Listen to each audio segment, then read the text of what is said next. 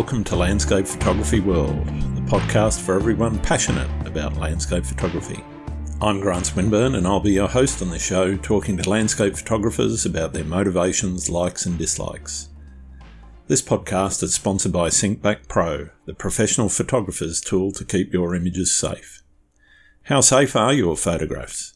Or to put it this way, how would you feel if you permanently lost some or even all of them? The fact is, there are very real risks in storing your digital images on a hard drive, even if they're backed up to an external device. There's ransomware, hardware failure, file corruption, virus infection, and even accidental deletion or destruction. SyncBack Pro makes this problem go away permanently. SyncBack Pro is the professional photographer's tool to back up photographs, images, documents, and data files. Once set up, it keeps your files safe, quietly and reliably in the background. So if problems occur or disaster strikes, you'll have nothing to worry about. Your photographs will be safe. Which is why it's also the backup solution that I use myself for my own photographs. Take advantage of an exclusive 25% discount today by going to www.backup.sg. The software will never expire, meaning your photographs are safe forever. That's www.backup.sg. Give your photographs the protection they deserve. And now, on with the show. With a passion for people, places, and pictures, and an instinctive sense of the moment, Tony Hewitt brings a combination of creative vision, award winning photography, and simple creativity. One of Western Australia's preeminent landscape photographers, Tony has been at the forefront of the landscape genre for many years a qualified master of neuro-linguistic programming, he's also co-authored a series of nine books which stimulate and service the growing demand for the area of lifestyle and well-being. His innate philosophies on photography and creativity, together with a broad skill set in the areas of personal and interpersonal communication, make him a very interesting guest. Tony's photographic journey has seen him explore the genres of fine art, landscape, portrait, and commercial photography. He's exhibited both within Australia and internationally, and has been invited to judge both nationally and internationally since 1995. We discuss his approach to creativity in his work, the importance of communication for photographers, and much more. I hope you enjoy the show.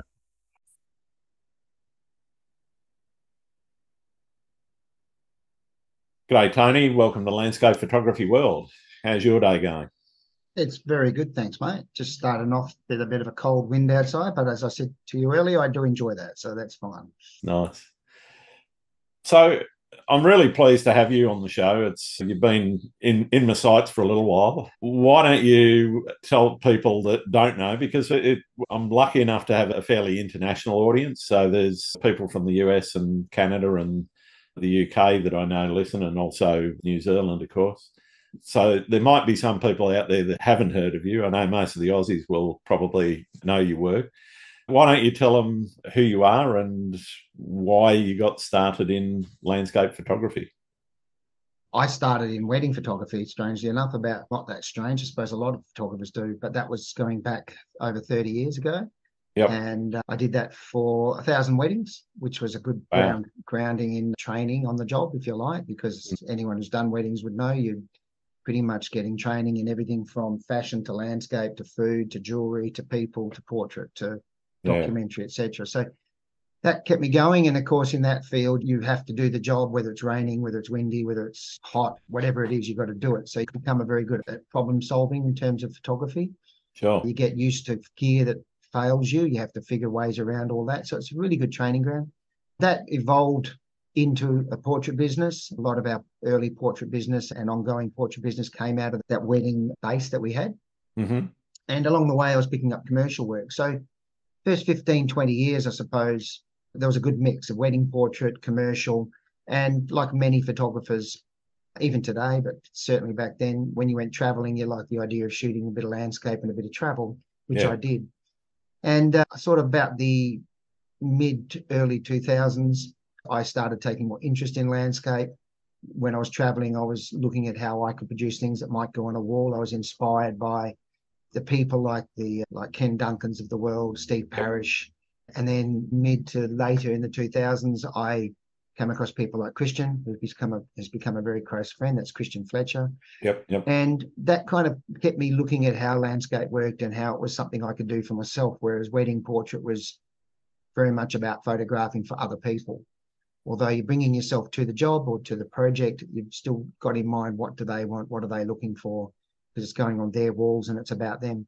Yeah. Whereas landscape was a little bit more about this is how I see the world, this is my world, this is what I like, and I don't have to photograph what I don't like. Yeah. And so it's interesting when we think of landscape in terms of documenting or recording something versus landscape as an next form of expression, if you like. Yeah. And uh, we'll probably get into the conversation around his photography art a little later. But for me, it was always landscape was always more than just recording because I was always in a space where I was taking photographs of something that it was more about how I was feeling about where I was rather than I'm there for a purpose to, to take back a, a particular record. Yeah, sure, sure. So yeah, that moved me into landscape, and then very quickly it evolved into trying to produce landscapes that were a little different and a little more expressive. I've always had an interest in the arts in terms of painting. So people like Monet, Turner, Matisse, these sort of artists and legends, they inspired me as to it was more than what I see. There's more to it than just what's in front of you. Yeah. And yeah. then having the privilege of mixing with other photographers along the way. But yeah, that that kind of led me to where I am today, where I exhibit. I've had whatever ten or eleven solos. I work with a gallery called Linton and Kay, which have several spaces, and every couple of years we do an exhibition. And I've done a few bigger ones, solo projects such as Girt by Sea and things like that. And of course, I've been heavily involved over the last 25 years in, in awards programs around the world, within Australia certainly, but also overseas, both in terms of an entrant and then through to judging and chairing judging and running competitions and coordinating and things like that. So it also exposed me, exposes me to lots of different things, trends, different styles, genres, and ways that people approach different types of photography. So pretty blessed in the influences I've had around me and as a result, my work now is very much it's where I've come to in photography, but it's also what I've brought with me is who I am as a person and what I liked as a kid. Sure. My strengths in mathematics and science and music all come through in my work, or at least I hope they do. And a lot mm. of people recognize that. And yeah. So by the way, Grant, you'll know I can talk. So I'll try to keep the answers short. uh, you don't need to. This is a long form podcast, and I'm more than happy. I kind of aim for about an hour ish, but okay. I've had plenty that go well over the hour, and uh, it's not a problem. It's down to the listener whether or not they're they're yeah, engaged. Right. They can not. turn it off, can't they? that's exactly it. I'm here all ears. I'm definitely keen to keen, keen to delve a little bit deeper into the motivational and inspirational side of things and I guess for me, it's really around what is it about the landscape that sort of engages that creativity for you? As you said, it already started as, I guess, more of an art form and something that's more expressive than just recording your travels and so forth what is it that makes you go, okay, that makes a good shot? That's really makes me feel something. How do you take that expression of how you're feeling and put that into what you're what you're trying to capture? Look, I think what I've discovered over the years is that there's an innate part of each of us that wants to be heard, and it's about it involves things like pattern recognition and code breaking. I know that might yep. sound weird, but no. Looking at the landscape, and it involves phenomenons like pareidolia, where we look at clouds and we see rabbits and horses. Yeah. I think for me, when I'm looking, our brain, see, the thing is that our brain does the seeing, not our eyes. Yep. The eyes is just an instrument, like a lens that captures information, but the brain interprets that information and does all the seeing. And the seeing is based on what's already in our brain. A newborn baby has very little things to for pattern recognition or for identifying or recognizing shapes. So it develops that in the early days. That's why they learn so quick. But we, through our growing up, as we mature as human beings, as we grow, we have experiences that keep getting put in our brain, whether we're conscious of them or not. We're, they're all going in there. And when we're looking around and looking at a new environment, new landscape, often when we travel somewhere to, for the first time, we get inspired because we see things that we haven't seen before. But that art of seeing, if you like, is based on recognizing certain shapes and patterns and things that that resonate for us. And they say beauty's in the eye of the beholder. And I think that's a lot of what I'm talking about, not just beauty, yeah. but recognizing symbols that mean something to us, but may, may not mean something to other people. Yeah. Obviously, mm. a lot of the people who do know of my work would be familiar with my aerial work and the aerial art that I try to produce. And a lot of that is based around recognizing shapes and symbols and patterns that are iconic, that have got archetypal references. A cross is a cross, a tree is a tree, and people go up. Just about anyone who goes up on the plane will see those shapes and go, "Oh, look, there it is." Yeah, yeah. And then we use that as a platform to tell stories or to insinuate stories about something else, get people thinking of other things when they're looking mm. at one thing, they're thinking of something else. And then if you bring into play the value of color harmonies, how colors affect emotion. And when you start looking into that, like what red does to people, what blue does to people, yep. in simplistic terms, we say blues calm people down, reds are fiery and passionate and energetic. Yeah, so exciting. when you start in, yep. yeah, all of that comes into it. So when yep. you start adding that into your photography, or at least consciously adding it into your photography. So a lot of my work is simple. If you look at it and break it down, it's got simple compositions. Central compositions are quite common with my work. Square, minimal colors. and there's not 44,000 colors in it. It might have two or three main colors. Sure. All of these things are deliberate, not so much as that I go out to create them, but I recognize them when I see them. So mm-hmm. I think the aerial process or the aerial photography experience is one where, and particularly out of planes and helicopters or hot air balloons versus drones, you're up there, you can see it all in front of you, and you can select the areas that you think, wow, that caught my attention yeah. What is it about that caught my attention? Can I put a frame around it? Can I express it in a way that other people start to understand what it was that I resonated with, what it was that it made me think of, and so on. So that's why I think the parallels, and I'm not saying I've got the talent of a Matisse or a Monet, but the parallels in terms of looking at that work and going, I know what I'm looking at, even though it doesn't look precisely and realistically like that yeah. but it makes me think of this and it makes me feel this way and i enjoy that. Yeah, yeah. no that's great. When you're talking about in particular aerial photography that pattern recognition and as you said code breaking for me certainly comes into it. I know i've had a, a fairly lengthy career at qantas not as a pilot but talking to a lot of people that flew and pilots and flight engineers and so forth it's interesting that one of the examinations for becoming a pilot is pattern recognition. Because if you're doing visual reference flying, then you need to recognize those patterns on the ground to help you navigate. And so, a key part of that aerial experience, I think, and for the passengers as well when they're flying through the air. I know I love to do it. I sit in sit a window seat whenever I can, and mm. I'm always looking. Oh yeah, I know where I am because that's Dubbo or that's Brisbane yeah. or whatever as I'm flying over them. And you do that through that pattern re- recognition. So I think that's definitely really an Im- important part of how people see the world and perceive that emotion and the emotional attachment to some of those things that they recognize. So I think you're right on the money with that. Yeah, look, most things in if you talk about music and music, art, photography, poetry, even just narratives, it's all about communication. It's all about expressing something or sharing something so that another party or another group of people can receive some information or receive, and that information can be in the form of factual, it could be in the form of an emotional type content, feeling, and understanding the language of what, of understanding the language of the communication medium we're using is really a powerful tool. Understanding what color does, understanding what contrast mm. does, understanding what sharpness or hue or softness does. What does that do to the emotion? How does that change yeah. the way the person interprets what they're looking at. Uh, if you think of a bride and you say a bride on her day being soft and angelic, etc., then you're not thinking of high contrast, heavy blacks. You're thinking of high key, lightweight. Similar, if you think of a, you say the most beautiful uh, sunsets, we don't think of heavy clouds. We think of bright, vibrant pinks and yellows and oranges, or we think of soft oranges and yellows and muted tones. But There's something about the colors.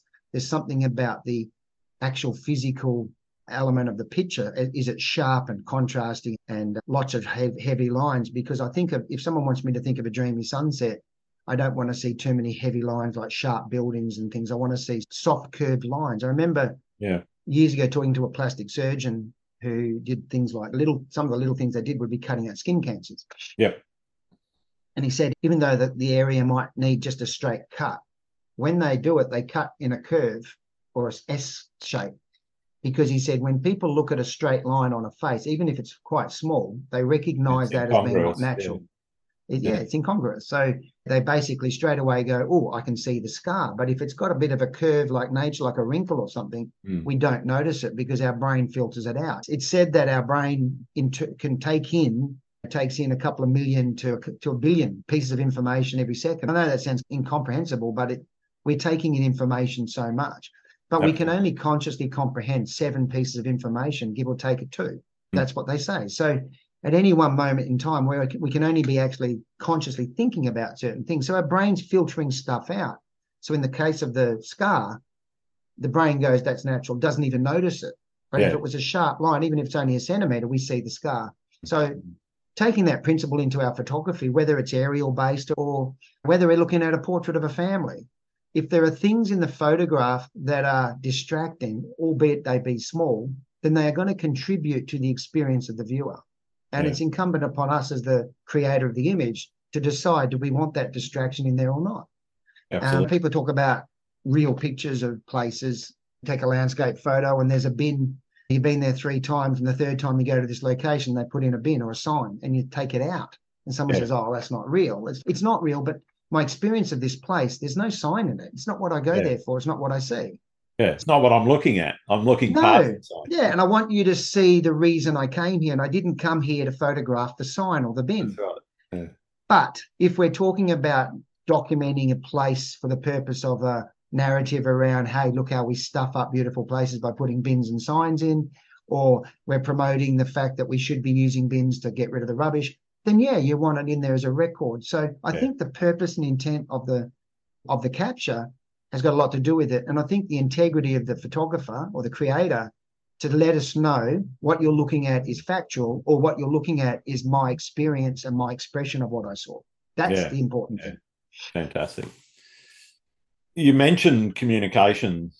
Mm. How much of your success do you attribute to your ability to communicate well?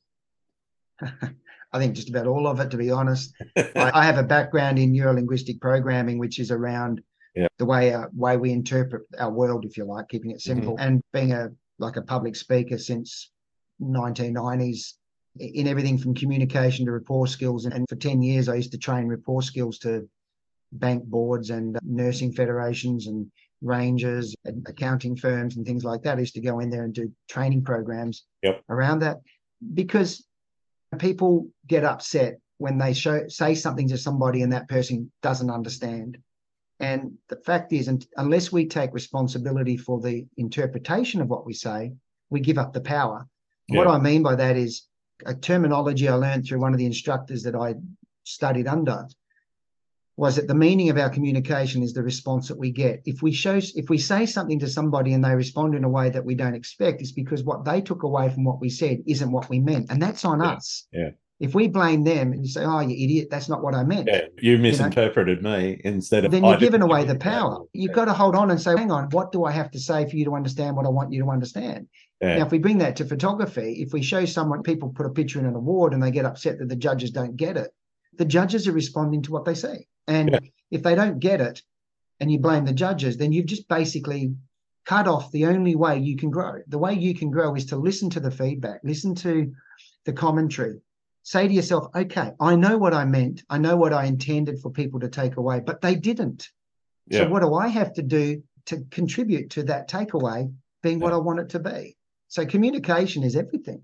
Um, having said that, as a photographic artist or an artist of any type, you've also got the right to say, this is what I want to do. And I don't care if anybody gets it. That's fine too. it's when yeah. we go into the commercial world or we go into the world of an award or the world of people buying our work, exhibiting. If people don't buy our work, it's not because they have a problem. it's because they just don't respond to it. That's it. And we can leave it there. Or we can say, I need people to buy my work so I can feed my kids mm. or feed myself. So what how do I do that? And that's that dilemma that artists find themselves in. How do I get a return from what I'm doing? So we find many photographers and artists these days earn their living one way and then get the freedom to express another way where yeah. it doesn't matter. Yeah. So there's probably less full-time photographers or people in the photography industry who earn their living from their photography. Yeah, their creative to. photography as opposed yeah. to well, even, I, I, have this sort of mental split in my mind. There's commercial stuff and then yeah. there's creative stuff. And yeah, okay, if you're lucky, some of the creative stuff will sell, but the commercial realm is where the money is made, and that's really yeah. where I put most of the focus from a business perspective is into okay, how am I progressing there, and how am I getting new clients, and how am I keeping clients that I've already got happy.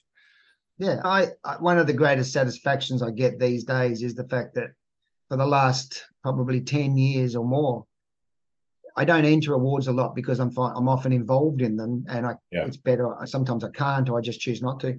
But when I'm not involved, sometimes I'll enter it just maybe just to say to the people that I coach and mentor, hey, I can still do it. I'm yeah. still getting but but the thing I get the most satisfaction from is the images that I'm putting into those awards are the very same images that I'm exhibiting as one and two meter pieces in galleries that mm. are selling and going up on walls in private residences, in hotels, in places like that. So yeah. what I'm trying to produce is art that I love, my work, and it goes out there, it's selling and it's getting recognized in my industry when peers look at it and say, yeah, okay, that's worth a pretty high mark. Yeah. So that's a level of satisfaction that I've achieved that I feel pretty blessed. And it, it, you talked about inspiration earlier. It does inspire me. What I'm looking for, it motivates me to keep trying to produce the work that can do that.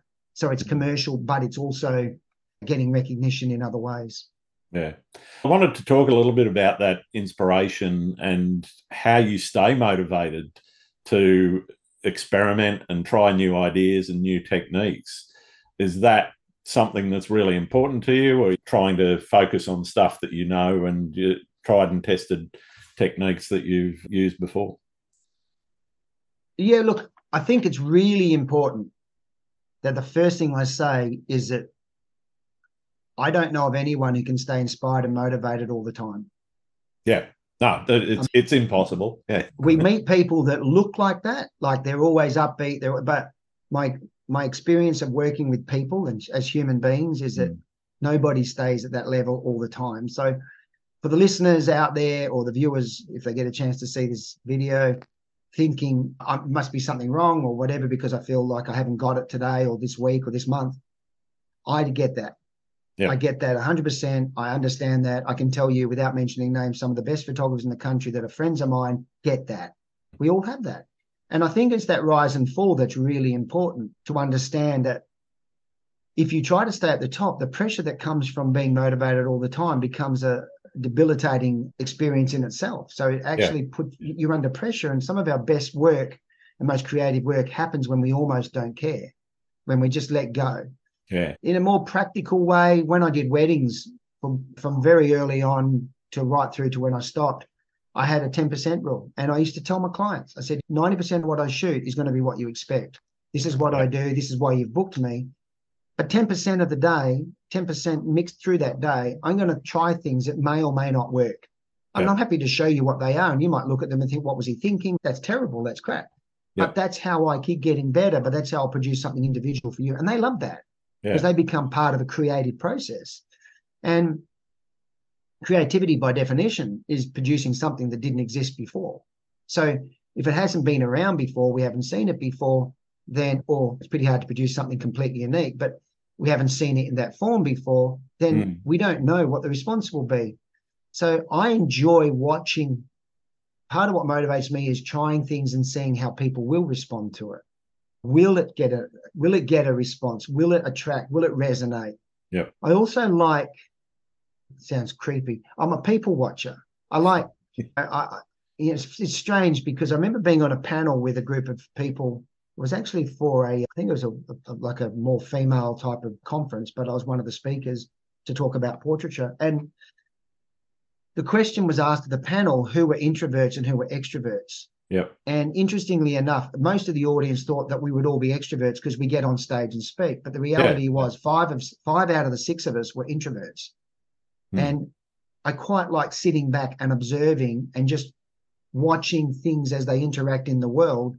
And then something will jump out at me as being interesting. And I think in terms of being motivated, we can look for external motivation. But one of the areas that I'd encourage people to explore is to give more value to what interests us, to find, to, to trust your curiosity and go. They talk about going back to being a child.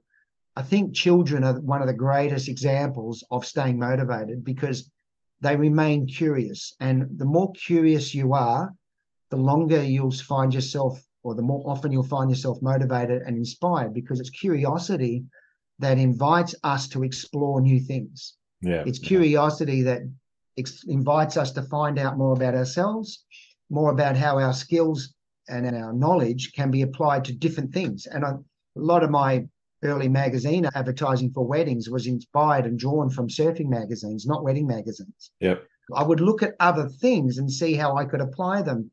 So if you talk about there's books like I think it's Paulo Coelho called The Alchemist. And when we talk about alchemy, where we take two things and put them together in a way that hasn't been put, to, they haven't been put together before to create something new. Yeah. I love that process. I love seeing how that works, and I love applying that to everything I do in life, yeah. even to the point of going home a different way, which might you know, bugs my wife or whoever's in the car because they'll say that's the long way. Maybe it is by 33 seconds, but it's different. It's going yeah. to stimulate me. Traveling different ways just for the sake of it inspires and motivates me because I see new things coming across my vision. We talk about video and stills. And one of the reasons video is so much more dominant in social media is that we're seeing so many frames per second and our brain when nothing changes in front of us it switches off yeah so in terms of being inspired if we continuously put new things in front of us as a process our brain has to interpret it because as human beings, our brain is a meaning making machine. Our brain cannot try to make sense of the world, it just can't. Yeah. Yeah. So if it stays in the same place, seeing the same things, it can get lazy. It just yeah. doesn't need to make sense of it because it's been looking at it and knows what to expect. Mm. But if we forcibly give it new things to interpret, even if it's just walking to the shops in a different way, then we force it to start going back, getting back into gear and start trying to make sense of the world. And it's when we make sense of the world, we find things. And I think that's the process that inspires me. Yeah. When we look at other people's work or we listen to other people, other people talk about their work and what inspires them, we start to see things differently. We see through other people's eyes. So one of the things I love talking about in keynotes is a shift in perspective. I think I've got a talk that I've given quite a few times, which is basically titled a shift in perspective brings new understandings. And that's a little bit about being motivated that when we move from where we see the world to a new place, we have to reinterpret everything again. And that gets exciting. Yeah, absolutely.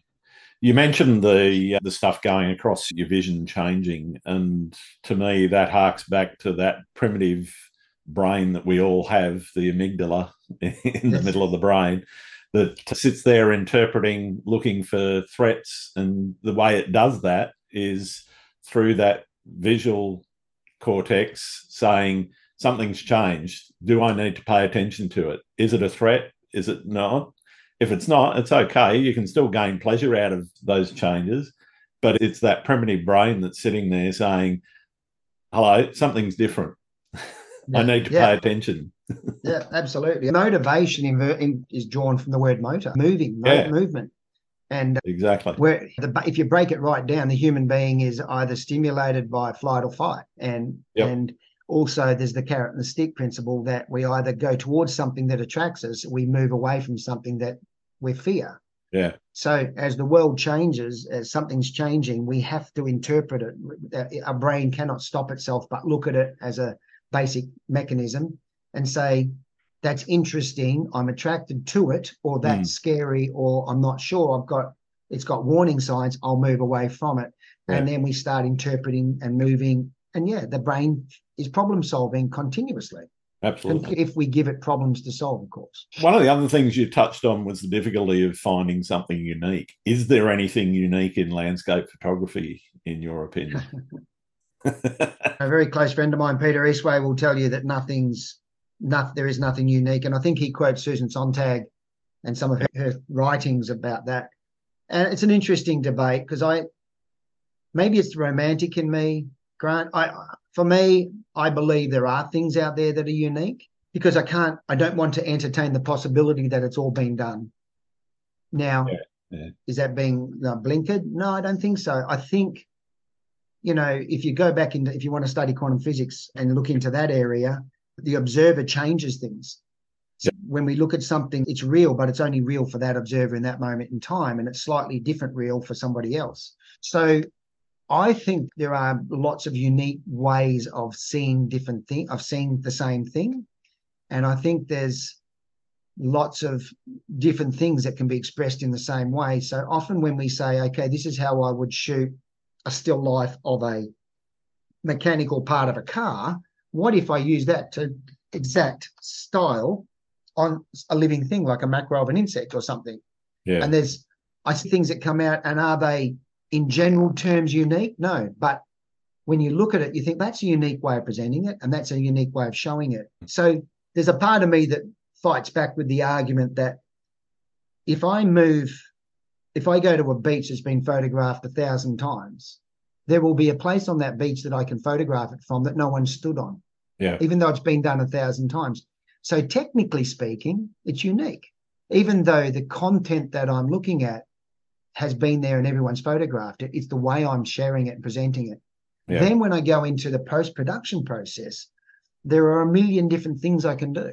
There are different ways, how much contrast, how little contrast, the saturation, the hue, the color balance, the sharpness, the crop, all of these things can change it. So if we think of the photograph as a unique item in itself, not just what the photograph is of, but the photograph yep. itself is an item in the world, the physical print, it's unique in its own way. Yeah. We can have people show us pictures of something, and there's in Australia we have things like Sugarloaf Rock in southwest WA. You've got the Twelve Apostles. You've got Uluru. You've got the, the Harbour Bridge, the Barrier Reef. We see these things, and we see them come across our social media platforms or whatever, and we think I've seen that a thousand times. Yeah. But often one comes across and we go, oh, I like that. Yeah. And it's because somebody's found a way to present it that we haven't seen before. So I think therein lies the secret of being unique. And then the other thing I bring into the argument is that as as interesting or as strange as it sounds, nobody in the there's never been a Grant Swinbourne in the past, now or in the future, precisely like you. Yep. And yep. each of us is unique in the universe. And I know I'm not trying to be religious and spiritual, but no, I know that is that is a fact. So if we talk about billions of processes going on that make up just who I am, and then there are seven or eight billion people in the world, mm. the permutations are just uncomprehensible. We can't. So there's always something unique to do.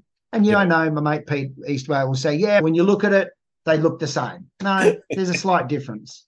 So yeah. yes, I believe there is, and I'm. I think that's one of the motivations I have is pursuing ways of showing things that are different. One of the most commonly photographed aerial places in the world these days is Shark Bay. Yeah. And uh, it's fascinating to watch people go there for the first time and discover a place that I might have photographed a hundred times, and I know a lot of people have photographed, and they they're excited, and mm. I think that's fantastic because Absolutely. they've found something new in their world. And then when we share it to the wider audience, we start to discover, okay, maybe it's not that unique, but it will always remain unique because no one was in that particular part of the air on yeah. that particular day with that particular tide and that particular angle of light and that particular wave mechanism happening and that particular, yep. Yep. it'll be unique. Yeah. Be unique. Brilliant. I like I like that concept. yeah. Where do you see things like, uh, I guess, cultural and social perspectives fitting into how we include more people in the landscape photography fraternity. I think one of the, we're a couple of middle aged white males ha- mm-hmm. having a chat now, and there's a lot yeah. of them out there with cameras doing, I won't say, like you said, they're doing their own unique thing. How do we foster that diversity and inclusion in the field of landscape photography? I think I know where you're heading. Yeah, look, it's a really interesting question because the same principle or discussion comes up when you talk about, for instance, in, in putting judging panels together for a competition. Absolutely. And yeah. I, I remember when I was chairman of the Australian Photography Awards with the AIP, and we would often get letters saying, and in the one letter, we would get quite quite adamant pe- people saying this is what should happen. You need diversity on your judging panels for, let's say, landscape, whatever. Yep, yep. We need gender mix and we need cultural mix. And I, a standalone comment, 100% agree. Then in the same letter, the same person would say, and you need the best people in this genre judging these competitions. Yeah. And standalone context, I agree, 100%. Then they would say, and in order to give the competition value, these you need the best people in this genre entering the competition. And then the fourth pillar of their sort of push would be, and it's important that people who judge these competitions don't enter them because of a conflict of interest. Yeah. And when you put those four things together, they're mutually exclusive. exclusive. Yeah. They're incompatible. Yeah. And uh, the other flip of the coin is we had one year we introduced the birth category to the competition. And we wanted to listen to the general push, which was diversity. So we needed a male or we needed some male on the panel. Yep. And I was the only one that really had photographed a birth in our pool of judges at the time. Sure. So I'd done a few births. So I was on the panel and they had a few complaints because some of the people watching the judging said, What's Was he judging birth? What's he got to do with it? So it's a very it's a very interesting conversation. Yeah. When it comes to actually people doing it, I think we're seeing it, Grant. I've I'm very lucky. One of the things I do a lot of is coaching and mentoring, as you're probably aware. And sure, sure. Three quarters of the people I coach and mentor are female. Yeah. And you know, while they're not so many of the younger ones, I think the younger ones are coming through. We see it in social media. Yeah. That whole the influencers who in the early days maybe were quite snapshot artists, but they're becoming very good photographers, a lot of them. Yeah. And so we're seeing a better quality of work coming through from a younger di- demographic, from a mixed gender, whatever the gender they identify with is almost irrelevant to me in this in what we do. It's got mm. nothing to do with it. So that's yep. not really relevant. But in terms of it's a catch 22, we used to get an argument within the AIP where people would say the AIP is made up of all these middle aged white guys with beards. Oh. But the reality was three quarters of the membership were female. And yeah.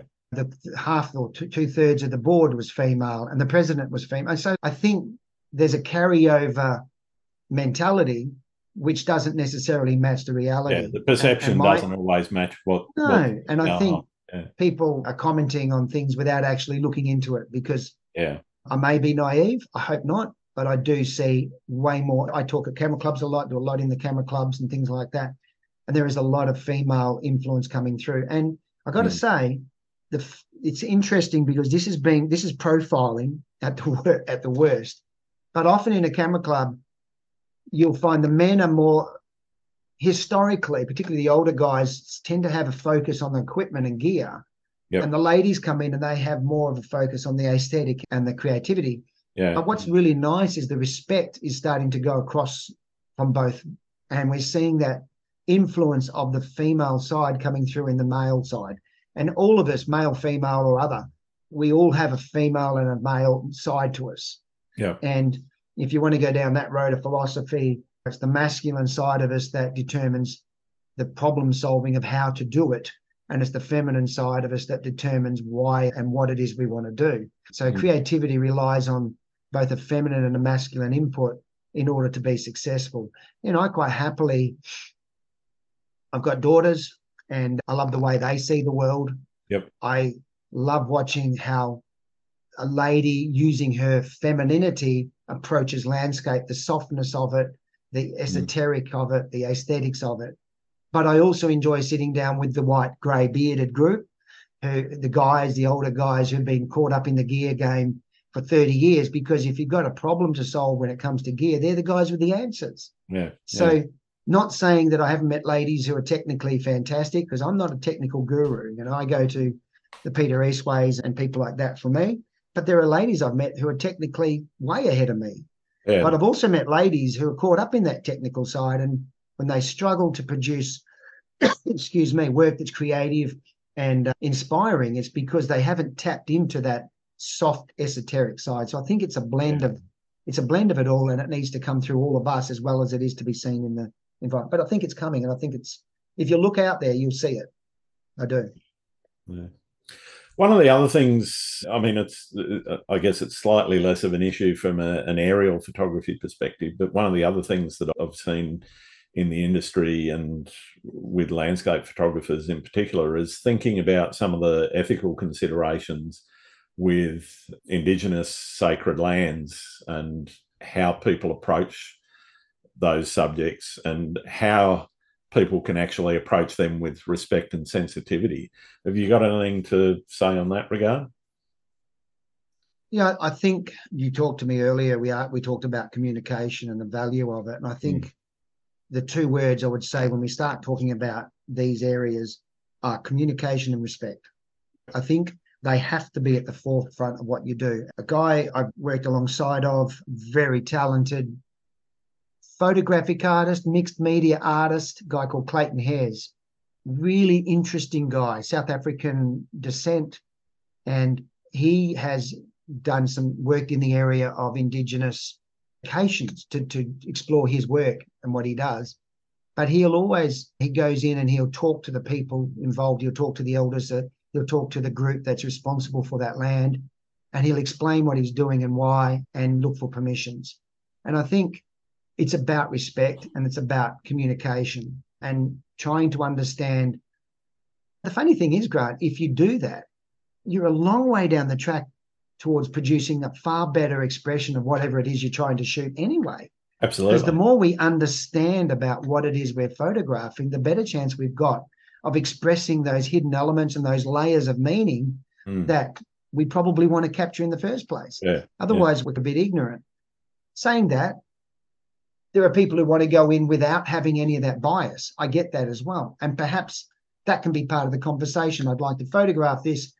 I respect, but don't want to be biased by those stories. That's fine yeah, too. Yeah. It's just, I think, transparency, communication, and uh, underneath all of that, in all things respect just respect the people even if you don't even if you don't understand or value what they what their belief is yep i think you still should respect that they have the right to have those beliefs in the same way that each of us want people to respect the way we want things done or what we think is important yeah, if yeah. we want that it has to be reciprocal communication definitely. and respect definitely I want to move on to some of the business side of things. You do quite a lot of workshops. How did you get started in that? Was it just a, a way of helping pay the bills, or was it something more motivational about sharing knowledge uh, and so forth? I, strangely enough, I think it's always been me. I'm the oldest child of an oldest child. I grew up, I was born in Malaysia, and I went to six different schools in the first seven years of school. Oh. What I'm trying to say is I had a foundation that was instinctive or inherent in me from early years of having to connect and build rapport and learn to um, adapt.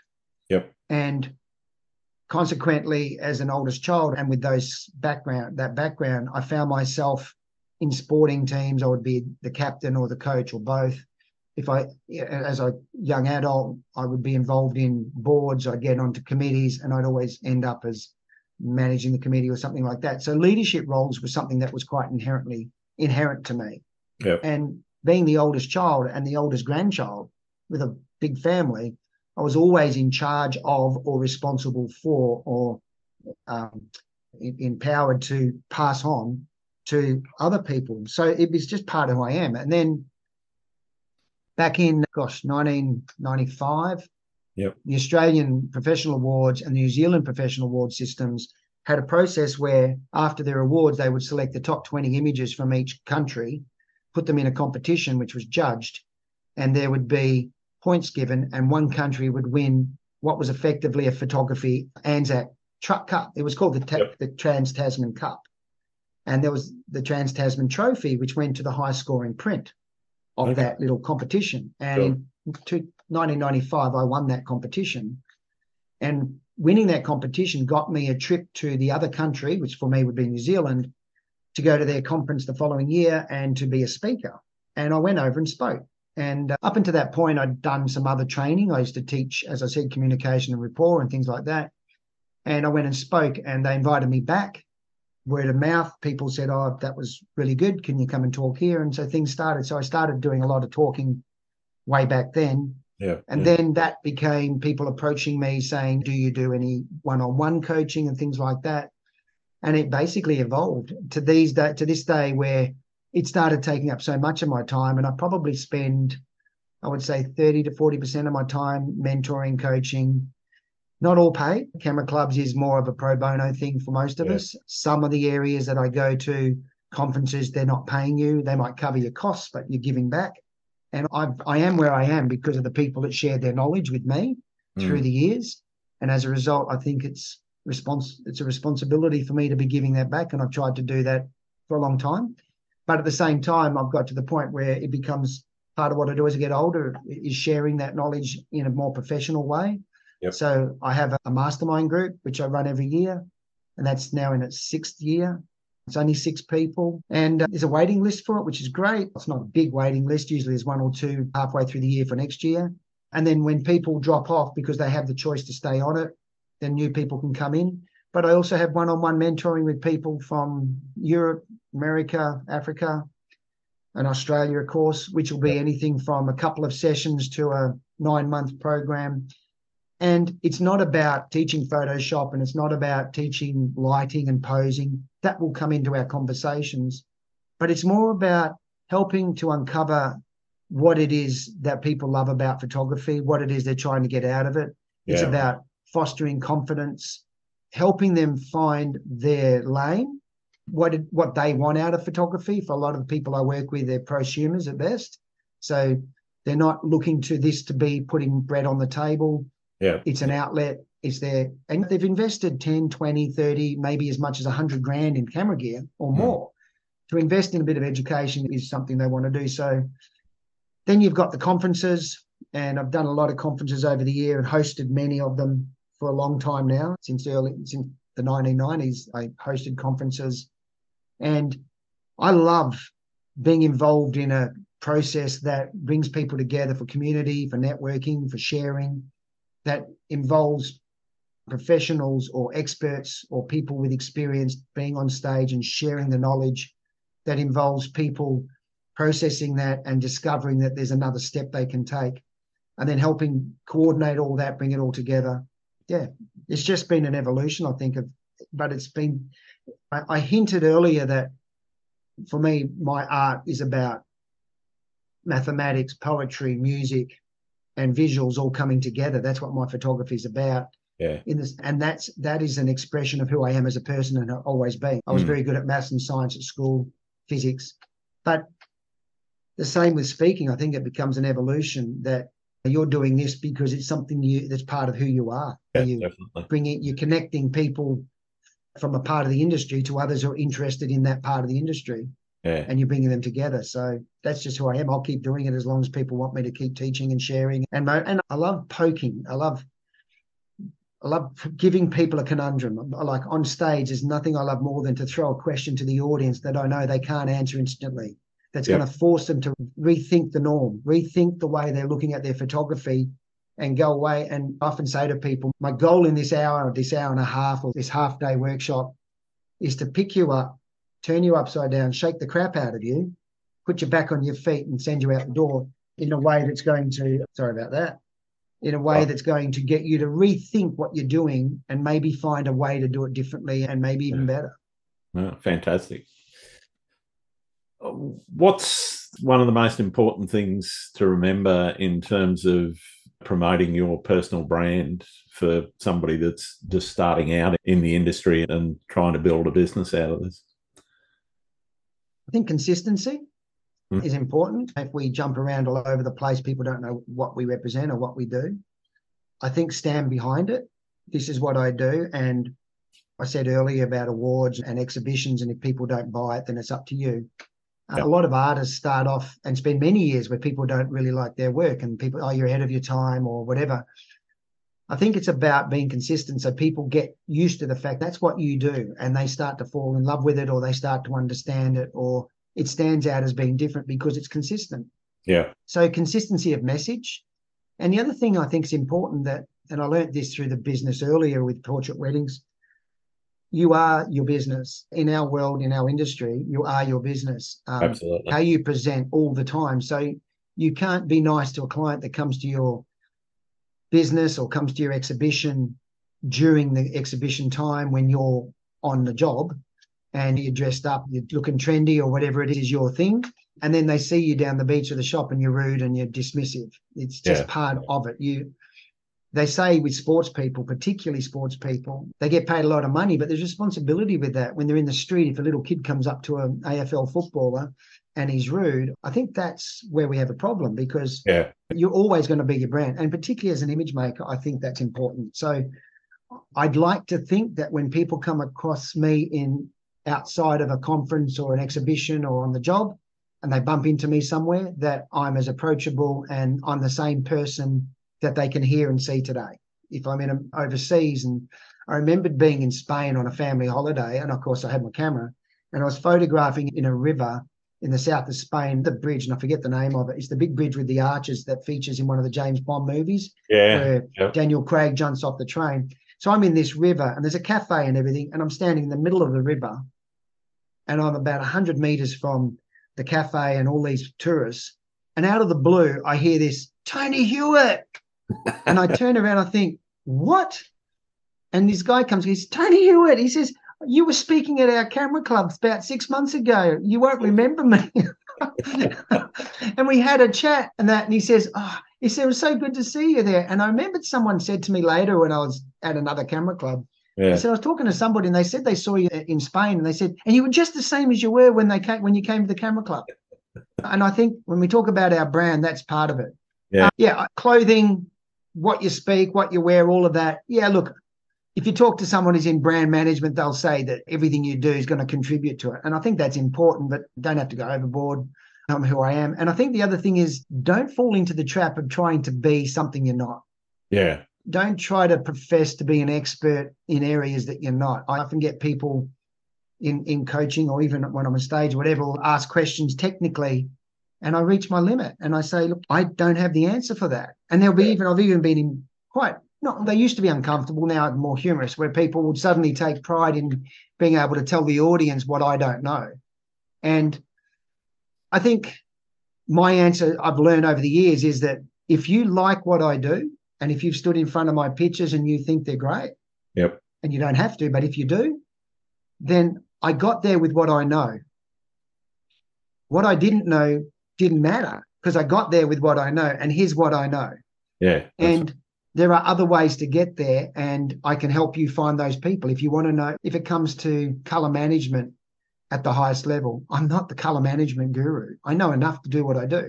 Yeah. But I'll send you to the Les Walkling, the Dr. Les Walklings, or the Ian van der Woldes, or the Rocco Ancoras, and people like that. If you want to know all about different camera systems and camera gear, I'm not the guy. But yeah. I know a little bit. Here's what I know. And if you need more, here's who to go to. Go and look at a Peter Eastway. Go and look at a Landscape Photography World podcast where you've probably had a guest on who's yeah. really good at that. That's what I'll do. So don't be any, don't try to be something you're not, but be proud of what you do know. And remember, if people have come to you because of something they admire about what you do, then you did it with what you already know. That's it. Be proud of that. Yeah. Awesome.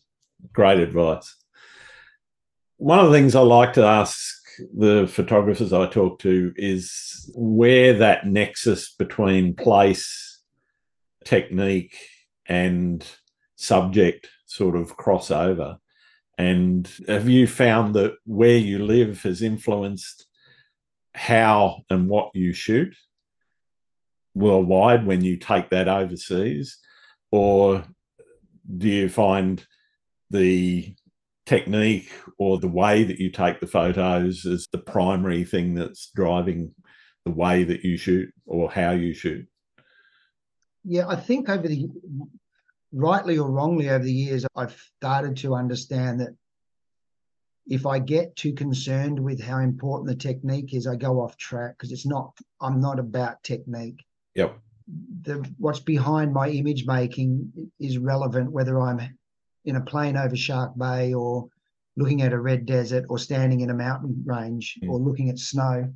Yep. I think for me, it's about trying to create a physical representation or a visual representation in the physical world of my feelings about what I'm going through when I'm in a new when I'm in an environment.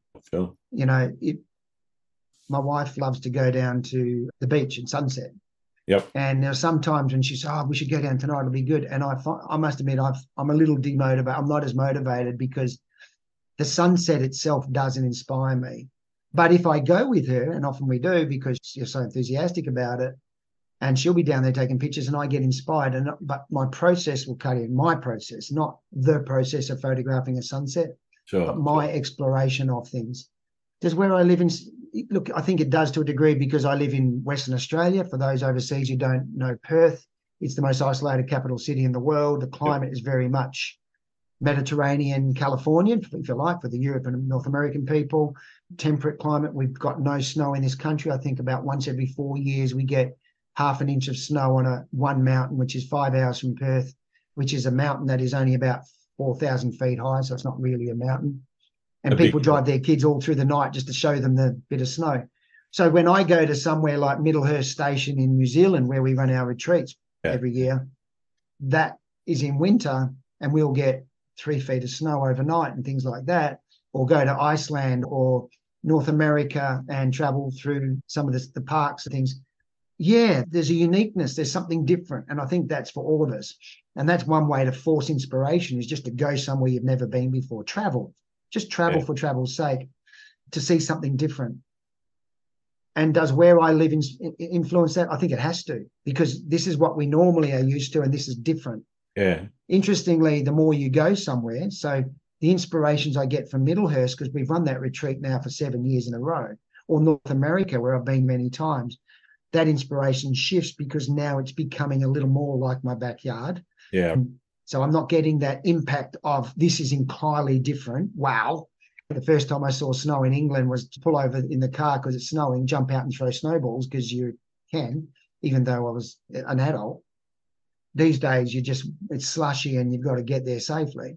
Yeah. Yeah, I think it does. But I think the fact that we're if we as I said, I can still force myself to go to the shop in a different way. Yeah. I can take a different way home, even if Google Maps tells me it's going to take three and a half minutes longer. Yeah. Really? Am I that's that three and a half minutes invested in seeing something I wouldn't have saw seen mm-hmm. versus an extra three and a half minutes at home watching a movie or yeah. Yeah. sitting at home. Use your time. Think about it. Maybe that little longer trip is just the way to do it. Yeah, yeah. No. I don't know if I answered the question. I've got off. Yeah, no, you certainly did in my mind. yeah. I hope I asked it in a way that you understood it. yeah, no, I yeah, I think I know where you were coming from. Yeah. Travel in itself, and just we touched on it several times before that we don't we have always got control over what's happening every minute. I know people say, "I oh, know I have it on at work or whatever." Yeah, but you could choose to go to work by riding your bike instead of. Exactly. You know, I had a, a, guy that was in one of our groups and one of our mastermind programs, and he, he was looking for a project because part of what I do is encourage projects, and he didn't have time. He said, "I don't have time." I said, "How do you get? How, what, tell me about your day." He says, "I ride to work," and I said, "Riding to work." Take your camera, take a small camera, use your phone. And mm, mm. when you're riding to work, make a point of on the way to work and on the way home, take one picture. Or on the way to work, look at locations and on the way home, take a picture of it. Another gentleman who's a pilot also had a problem, had challenges around time. And I and he said, but sometimes in the plane, in the cockpit, because he's a commercial pilot, not jumbos and that private things, you often you're an autopilot because you're in a four hour flight, five hour flight, and you're just sitting there looking around. I said, show me what it looks like from the cockpit. So he created this whole series around what he saw from his cockpit. Yeah, yeah. I think we can find things. It doesn't have to be all that glamour. Yeah, it's great to look at social media and Billy Bob's just come back from Greenland and he's off to Iceland and such is going to Patagonia and somebody's in Atacama Desert and Yeah. Somebody's just been trekking through Nigeria, or maybe not Nigeria these days, but been to Antarctica, and we get a bit of FOMO. And I do too. I look and go, oh, damn, that's one place I haven't been. I'd love to go there. Yeah. But yeah. we can still find difference differences close to home. We really Absolutely. can. Yeah. We can push that. Speaking about worldwide, have you got a favourite place that you uh, keep getting called back to that just says, I've got to be there? Yeah, it's not as far away as people might think. I love New Zealand. Sugarloaf Rock. uh, I think I've photographed Sugarloaf Rock twice in my life. it's the same as the blue boat shed. I've never actually photographed the blue boat shed. Have you not? Okay. Uh, I, have uh, done it. it's literally 12 minutes from me. I just, yeah. yeah, I just, and I'm not saying you shouldn't. I'm just, in the same way, if I go to Sydney, I'm fascinated by the Sydney Harbour Bridge. So I'll take pictures as I'm driving under it. Yeah. But I just love New Zealand. I think I like the fact that it's you can drive and not see many people. It's very it's sparse. It's one of the most beautiful countries I've ever been to, and I haven't been everywhere, but it's certainly one of the most beautiful. It's safe. You're not worried about other things. I think that's part of it. Not that I'm overly worried about traveling to places. But yeah, look, I think there's, I think when you talk about where would you revisit, it's more about places I haven't been that probably because the idea of going somewhere new is going to stimulate new thoughts and new processes sure, sure. and new ideas. I'm off to Greece. I haven't been to Greece. Okay. And and I'm going to Greece in September with Nick Melidonis, who's been in the landscape game for a long time. Nick's Greek. He's been going there for 20 years, and he invited me to come along with him for a year, for which is fantastic to be able to go through Greece on a workshop or like a photo tour. Yeah. With another guy who knows it, who speaks Greek. But that's not going to be very few people and sparse landscapes. That's going to be people and old ruins and things like that. A different yeah. experience. Yeah. But I certainly, and I haven't been to Bolivia and some of the things okay. there. And that yeah. twice I was set up, and COVID was one that got in the way. And a few years back, I couldn't go at the last. We had to change plans. So that's still on my hit list. But then again, like I said, Peter Eastway and I go to Middlehurst. I'm not trying to plug it, but we go there every oh, year and we run a retreat there. And I love going back there because each time I go back there, I discover another layer. Yeah. So I think there's two things that attract me. One is new places, and one is going to the places that I've enjoyed in the past because I'll go and find a new layer. Yeah. A new layer to that place that I didn't see before. And that becomes even more pertinent when you talk about what's close to home. When you do travel a bit, you come home and then you become appreciate what's in your backyard more as well. Absolutely. And the other place that I always love going to is Shark Bay. I could mm. never tire of flying over the the waters of Shark Bay because it's just so incredibly beautiful yeah. in so many different diverse ways. Fantastic.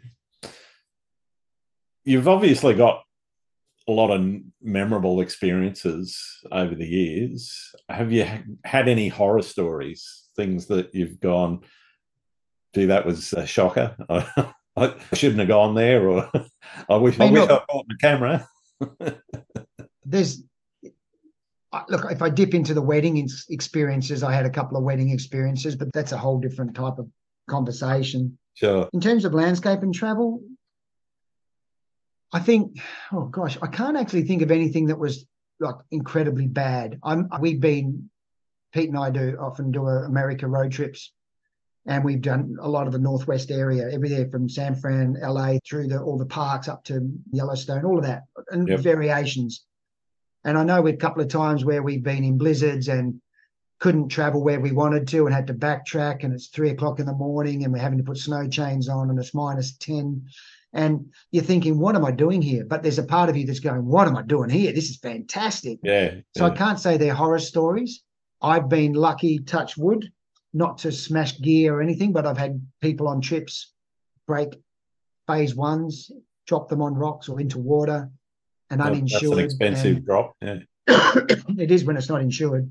And just watching them for the next week. It's the second day of a 12 day tour. Yeah. And that that's it's more those things where people are having a bad experience rather than me. Yeah. Because I'll I think I'm I don't know, I'll have a good experience no matter where I am. Just the fact that the world's different, I'm alive.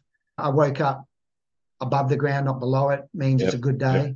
Absolutely. And uh, geez, Grant, why would I complain? My my office is anywhere in the world sometimes. My, I've never had the same day twice yeah. in my working experience. I get to give people aha moments. I get to take them places that I've seen many times, but they see for the first time. I love watching people's faces when they see the Grand Canyon for the first time. And I don't mean from a distance, it's when they walk to the edge and look into it and go, holy, like it's, I love that experience. I love watching people in aircraft for the first time when they get up there and the adrenaline's bursting out of them and they're nervous and then they yep. look down and take their first picture and then they come back and sit in the restaurant or sit in wherever we are and look at their pictures on their laptop and suddenly realize that there's a whole world that they can share with others. Yeah. Yeah. So horror stories, no. Getting scared, yeah. A couple of places, a little nervous, but no. I, am sorry, I can't. That's okay. I can't. Uh, it's great that someone's having a great time all the time.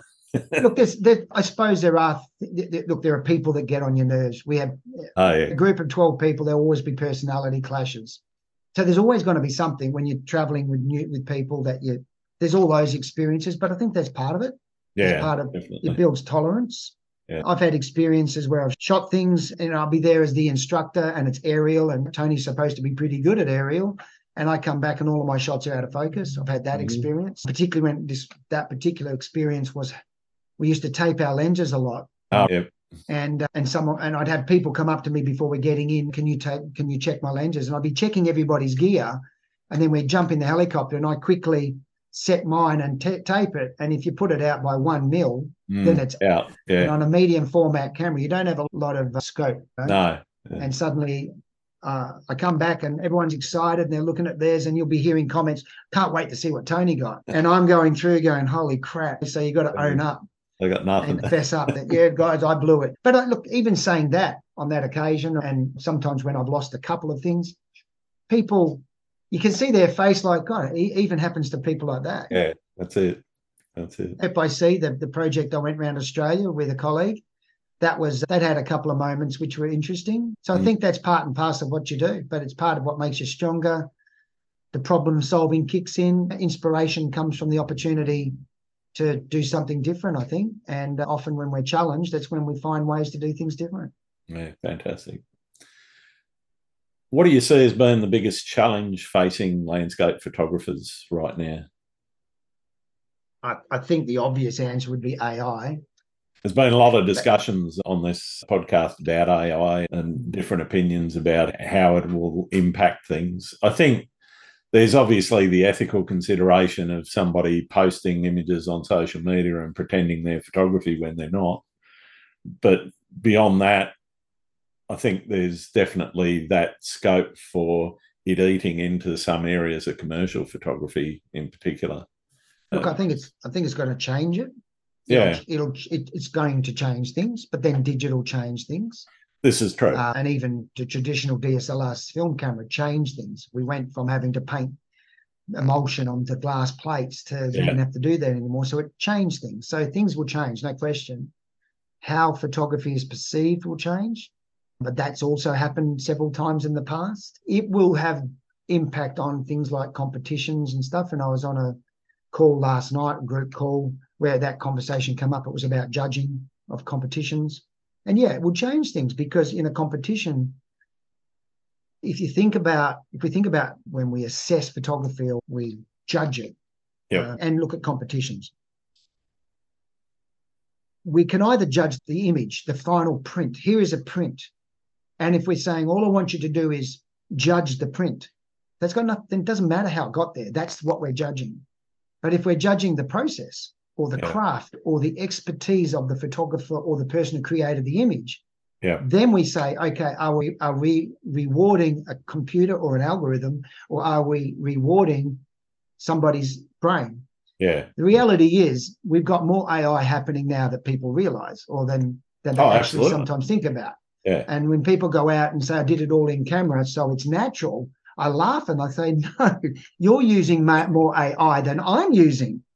Because a lot of the processes are taken out of your hands and your computer camera is doing That's it for it. you exactly. and now you're you're putting it forward as being more mechanical and natural you're, you're letting no. canon or nikon or fuji or whoever it is that it's you less manufacture you're using more ai than i'm using that's right so I think it's already there. And one of the things I, and I'm not saying I'm right, but one of the thought processes that I've been going through and having discussions with people around is if we go back 50 or 60 years, then when we recognized photographers for their skill, we were recognizing their ability to mechanically use the equipment.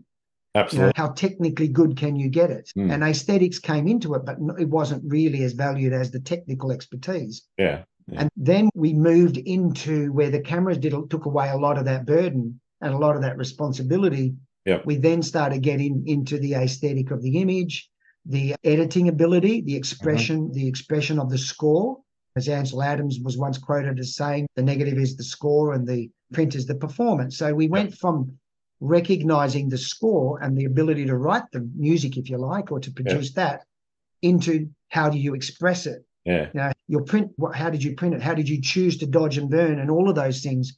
And then it, digital was an evolution of that, where editing skills was what we we're recognizing. And a lot of the argument and the complaints around things like AIPP competitions, a lot of photography print competitions were that we were starting to recognize digi- graphic design digital art, or digital art. art. Yeah. But digital art was an extension of photography. It was, Absolutely. hey, we can do it, so let's do it. And in, even the Ansel Adams of the day would have done it if they could have. Absolutely. Yeah.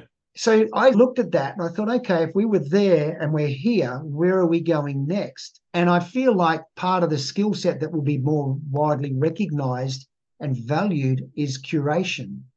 Because if we have these algorithms that are producing all of these these options and these versions and these permutations, do you have the skill to recognize the ones that are good versus the ones that aren't? Yeah. Can you recognize the ones that an audience will respond to versus the ones that won't respond? Yeah. yeah. And I think cur- curatorial skills will start to become more important because we do that now. When you try to produce an exhibition or a book or even enter a competition, you sit down with a collection or a selection of work and your job is to go, okay, which ones are going to get the best response? Which ones will work? Which ones talk to each other? I'm yeah. putting together an ex- exhibition or an essay of work. Which ones connect best? That's curatorial skill. That's the ability to find narrative, to find connection. So I heard somebody talking on a, I don't know, it was actually on the TV last night, the back end of somebody on the project, I think it might have been. And he was, okay. it must have been about AI. And he was talking about soul and almost like AI can't produce the mistakes. Can AI produce the humanity? And how do we keep the humanity in our image making? Because it's in the mistakes. And the Japanese have an art, and I've forgotten the name of it, but it's where they break a break a ceramic bowl and put it back together using gold or platinum or yep. silver. And that becomes more valuable because it's broken and put together. Yeah. And I think it's things like that that when we look at art, can we see the humanity? Can we see the individual expression of a person coming through that work that's going to help it elevate it above AI? Absolutely. But we're also going to learn to incorporate AI in our work. And I think in the same way that when digital cam or DSLR cam- cameras took over the mechanics and took the responsibility away, we could get more invested in the ability to see and find narrative mm-hmm. in the same way that the digital editing process took away the post production problems and gave us the opportunity to produce more technically correct images. Yeah. We could focus more on narrative and emotional content. I think as AI comes in, it's going to take away some of the more predictable areas and allow us to explore and become better at the unpredictable and hidden layers that we sometimes stumble on as photographers and yeah. if we're if we're lucky enough or work hard enough become good at being able to actually create with intent that's where i'm at grant for yeah. me my art yeah. i'm trying to create emotive evocative images and pieces intentionally and it's not easy no. That's what i'm trying to do and if ai can help me do that, but still have my stamp and my signature on them, then maybe it's not a bad thing. Maybe not. I don't know. Interesting where we're going. What do you like to do when you're not out shooting? What do I like to do when I'm not out shooting? You mean out of photography? Yeah. I, okay, I have three absolutely beautiful grandkids, mm-hmm. five year old, or five and a half, four year old, and a nine month old the two oldest are boys who keep me on my toes, keep everyone on their toes. They are full ball. I love spending time with them because yeah. And my other passion is the beach. Yeah. Being my my catch cry, my elevator pitch when someone says, "What's your passion built around?" It's this. I love the I, I love to witness the dance between the water and the light. Yeah. Yeah. Water and light and the ever changing variations of it.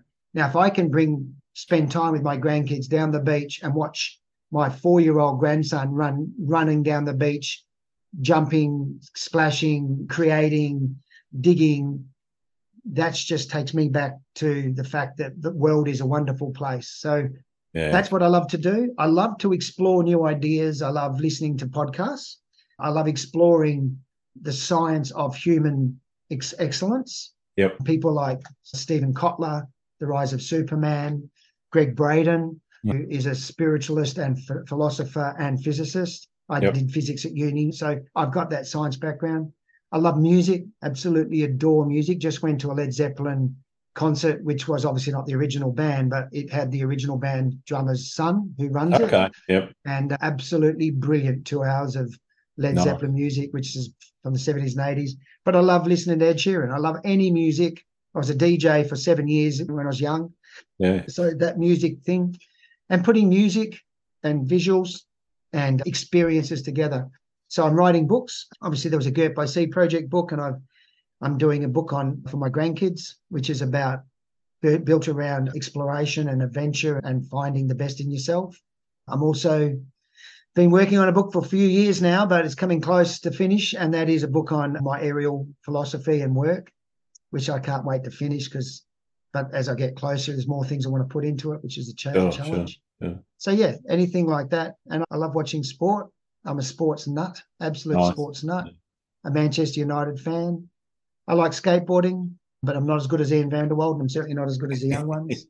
And I have to say that one of the things I love, which is part of my industry but not, is travel and meeting and interacting with my friends from different countries, whether it's online or preferably in person. So I've got a lot of friends overseas these days, and I just love sitting down with them in not in busy places. To give you an insight into what I like to do, I often, when I'm in Vegas for conferences or places like that, I like going to a piano bar with just a small group of people and just Yep. sitting listening to the music nice. and having a quiet drink. So anything like that that, that inspires and brings new ideas and thoughts and people watching, no? Yeah. people watching. But yeah, keeping fit, eating Cool. well, all that. Who else should I be talking to on the podcast? Are there any particular? I'm going to confess, you- I can't recall everyone you've had, so I may come up with people you've No, already that's that's with. okay. If you And do, I have to ask you the question: Is it purely landscape? it's called Landscape Photography World, so Mm. I, it, it'd probably be a bit weird having too many portrait photographers or wedding sure. photographers on. Have you had Steve Gosling on? No, I haven't had Steve. He's from England, Yep. absolute gentleman. I'm guessing you've had Pete Eastway on. No, I haven't. He's on the list. I haven't asked him yet, but uh, Yeah, look, I think Pete's going to hit him up. Pete's one of the old school, but Yeah. there's not much Pete hasn't seen and hasn't done. And Yeah. I think the thing I love about Peter is he brings such a broad background of Mm. experience in terms of publishing, books, travel, and of course landscape. It's interesting we didn't talk much about competitions, that background in understanding, and not competitions for the ego side and all of that, but for the growth side, for the challenging yourself. You know, Yeah. we both have a strong passion in helping people challenge themselves. Christian Fletcher's an obvious one if you haven't had him. There's some there's all the young guns. I think you've had Mieke Boynton on. Yep, I have Mika Yeah. on. When I say young guns, younger than me. yeah. Look, there's some guys who aren't pure landscape. They're more commercial, but so they probably don't fit. There's a guy in America, which be an in, I, I don't know what he'd be like, but he'd be he's old school. But mm-hmm. a guy called Ken Skloot. Okay, can't say I've heard of him yet. Yeah, really does some int- have a look, check it out, and you'll see his work, Yeah, and you'll know if you like it. Mm. If you want, are you looking for people established or up people new and I'm looking for people right across the spectrum. I've spoken to people with in- interesting work, but very much at the beginning of their careers, through to people that have been in in the industry for thirty odd years. So anywhere in between. I'm looking first and foremost for the quality of the work. Does it engage me? And if it does, then I'm more likely to ask someone. But so that that work quality is first and foremost. But in terms of where they are in the industry or where they are in terms of their careers or whatever. I've had hobbyists, I've had professionals, and so. Have you had Chris Saunders? No, I haven't had Chris yet. Yeah, Chris is, is a, another gentleman, absolute gentleman, and exquisite Brilliant. printer. Good, obviously, aerial fine arts one of his mainstays, but yeah, yeah, he's a lovely guy. Jordan Cantelo. Yep. Jordan Cantelo. Sorry. Have you had Jordan? No, I haven't had him on yet. Oh, look, he's amazing. He does a lot of the lightning storms, but he's he's he works with the fire. He's a fireman. Works okay. does yep. in the aerial area, like he does a lot of fire. When there's fires, he's in the air overseeing. Yep. yep. Absolutely bonzer bloke, top guy, and great photographer. I'd be chasing Jordan. All right, because he's right smack in it. He's got a, quite a niche area that he's well known for. Yeah, thanks uh, for so that. definitely go for Jordan. Clayton Hares would be an interesting conversation for you. He's a photographer, but he's also mixed media. Like he finishes, yeah, it's how yeah. he finishes his work is quite interesting. So have a look at Clayton as well. Mm. Have you had Jackie Ranken? No, not yet. Talk to Jackie. Brilliant. Uh, she's in New Zealand. She lives in Twizel, central South Island. Uh, Jackie is a does a lot of black and white, edgy landscape stuff. So definitely Jackie, and her partner is Mike Langford. But either of those, but Jackie, I think Jackie having some ladies on is a good thing. Yeah, definitely. Um, I'm always looking on, on the. There's, a few for you, but yeah, no, that, that's brilliant, mate. Thank you, yeah. thank you.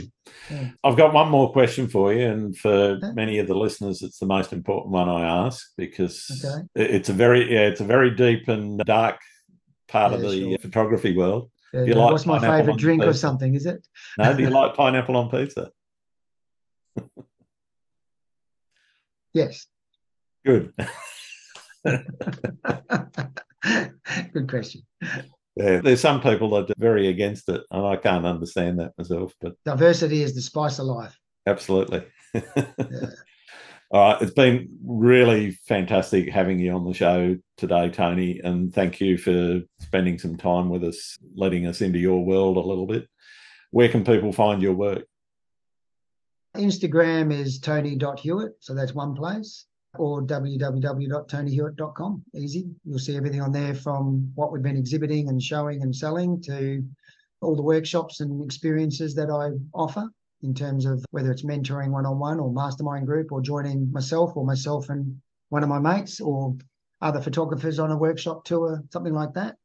Brilliant. Uh, or just send me an email, have a chat. Fantastic. Thanks, Tony. Pleasure. Thanks for having me. Thanks again for listening to Landscape Photography World. I hope you enjoyed the show and keep listening because I'll be joined by some great guests in upcoming episodes. You can find my work in this podcast at grantswinbournephotography.com. I'm also on Vero, Twitter, YouTube, Instagram, and Facebook. If you're interested in buying prints or photography gear or doing a photo workshop with me, these are now on sale on my website. I'm Grant Swinbourne. Hope to see you out shooting soon.